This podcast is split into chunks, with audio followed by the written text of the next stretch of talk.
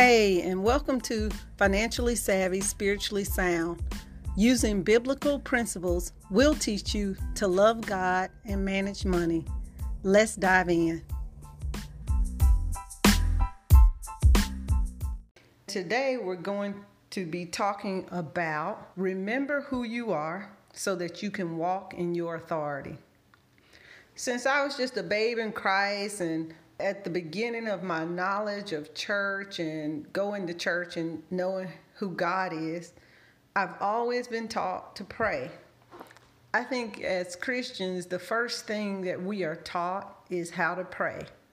Prayer is one of the most covered subjects in church.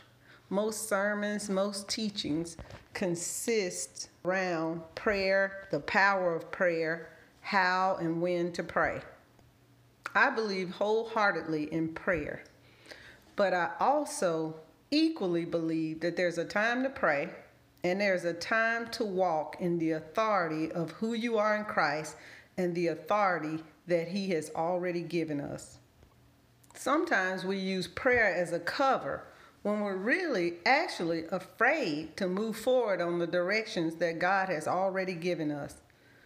Sometimes we use prayer as a means of stalling when we know that what we really should be doing is taking action on the things that God has already told us to do.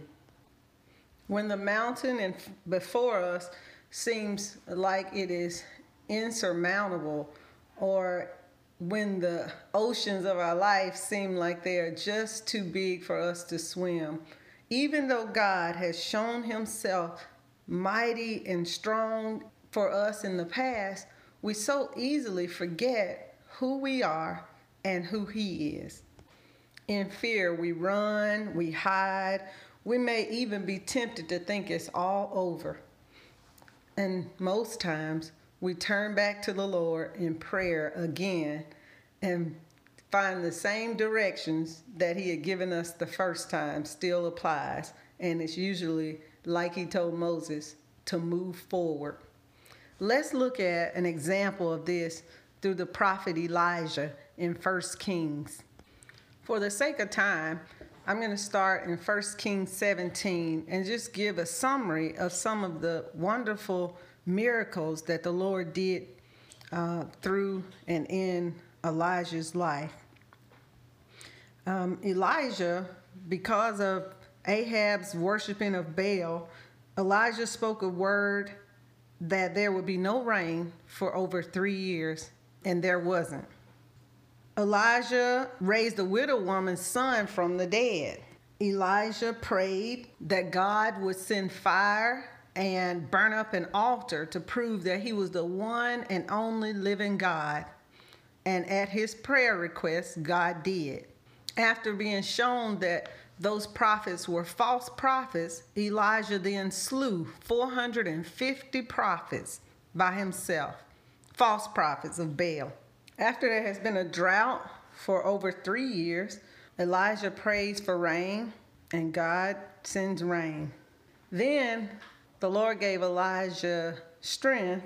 He outran a chariot 20 miles back to the city of Jezreel. This is just a short list of the miracles that the Lord did in Elijah's life. Then Elijah was in the city of Jezreel. Jezebel found out that he had slayed the prophets of Baal, which was the God that she served. Jezebel sent word to Elijah that she was going to kill him in the next day or so. The Bible says that when he heard that, he arose and ran for his life. Now, it may be hard to believe, but after all the things that the Lord had done in and through Elijah, he was threatened by a woman and he became afraid and ran for his life. You talk about forgetting your authority, but this is exactly what happens when we are in fear. The next thing that Elijah did, and I'm paraphrasing all of this, you can go back and read it in 1 Kings 17 through 23. The next thing he did, it says that he went to Beersheba with his servant, but he left his servant there. Elijah then went alone a day's journey into the into the wilderness. Let's just stop right there. Why is it that when we are afraid or confused or or um, feeling discouraged, that we go off into the wilderness by ourselves? Maybe if he had taken his servant with him, his servant would have been able to bring him into remembrance of all the things that the Lord had done in his life. Maybe if he had not gone alone, if he had not isolated himself, someone would have been able to remind him of who he was and his authority in Christ. But as Christians, we do the same thing when we are discouraged, when we're depressed, when we're anxious, sometimes we isolate. We get off to ourselves, and that is the time when the enemy can tell us things about ourselves that are not true. We have to keep ourselves surrounded with people who remind us of who God is and who He has been in our lives if we want to be successful. The next part is interesting because the angel of the Lord comes to minister to Elijah and fed him. He gave him spiritual food for his journey. Elijah arrives at the Mount of Horeb and meets with the Lord. And the first thing that the Lord asks him is, Elijah, what are you doing here? Because we know that God is all knowing, and he didn't need Elijah to answer the question for his sake, God asked the question for Elijah's sake, just like he did with Adam and Eve in the garden when he said, Where are you, Adam? It wasn't because God needed to know where he was, but he needed Elijah, he needed Adam and Eve to locate their own position. So he asked Elijah the question, What are you doing here? Elijah did like we do sometimes. He told the Lord all of his troubles and and that all of the prophets had been killed. I'm the only one left that is serving you and now they're seeking to take my life as if the Lord didn't know that. Interestingly enough, the Lord asked the question to Elijah again. Elijah, what are you doing here? The next thing that the Lord told Elijah to do was to go back through the wilderness the way that he had come. And the reason I find that so interesting is because a lot of times we want the Lord to take us out of the very situation that the Lord want is going to go with us through in order for us to grow. Because somewhere between him asking Elijah the last time what he was doing here and giving him direction to go back through the wilderness the way he had come, Elijah, Elijah must have got a revelation of who he was in Christ. I mean, who he was in the Lord. He must have taken hold of his spiritual authority because it didn't say that the Lord addressed Elijah's situation it didn't say that anything changed. So it leads me to believe that the only thing changed was Elijah's mind and who he, and that he got a revelation or was reminded of who he was in God. Because Elijah went back and it never again said one thing about him being afraid of Jezebel. Jezebel had not died it wasn't like when Moses went back and um, the ones who had sought his life were dead. Jezebel and Ahab were still alive.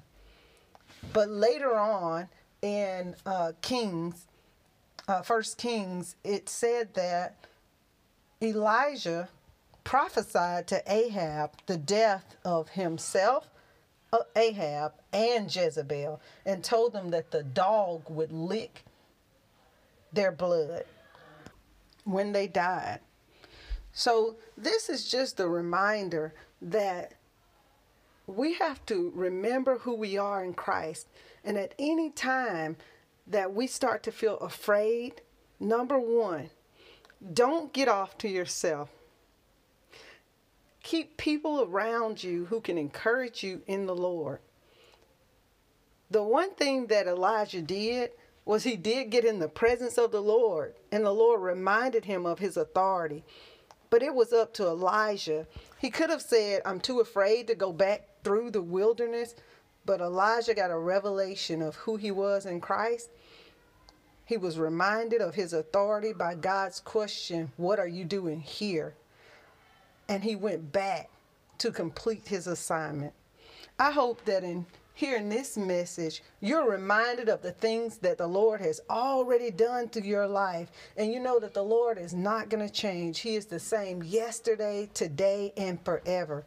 So stand up, take authority in who you are, and remember the promises of God that whatever He said that you were going to accomplish, you are going to accomplish that with Him by your side. God bless.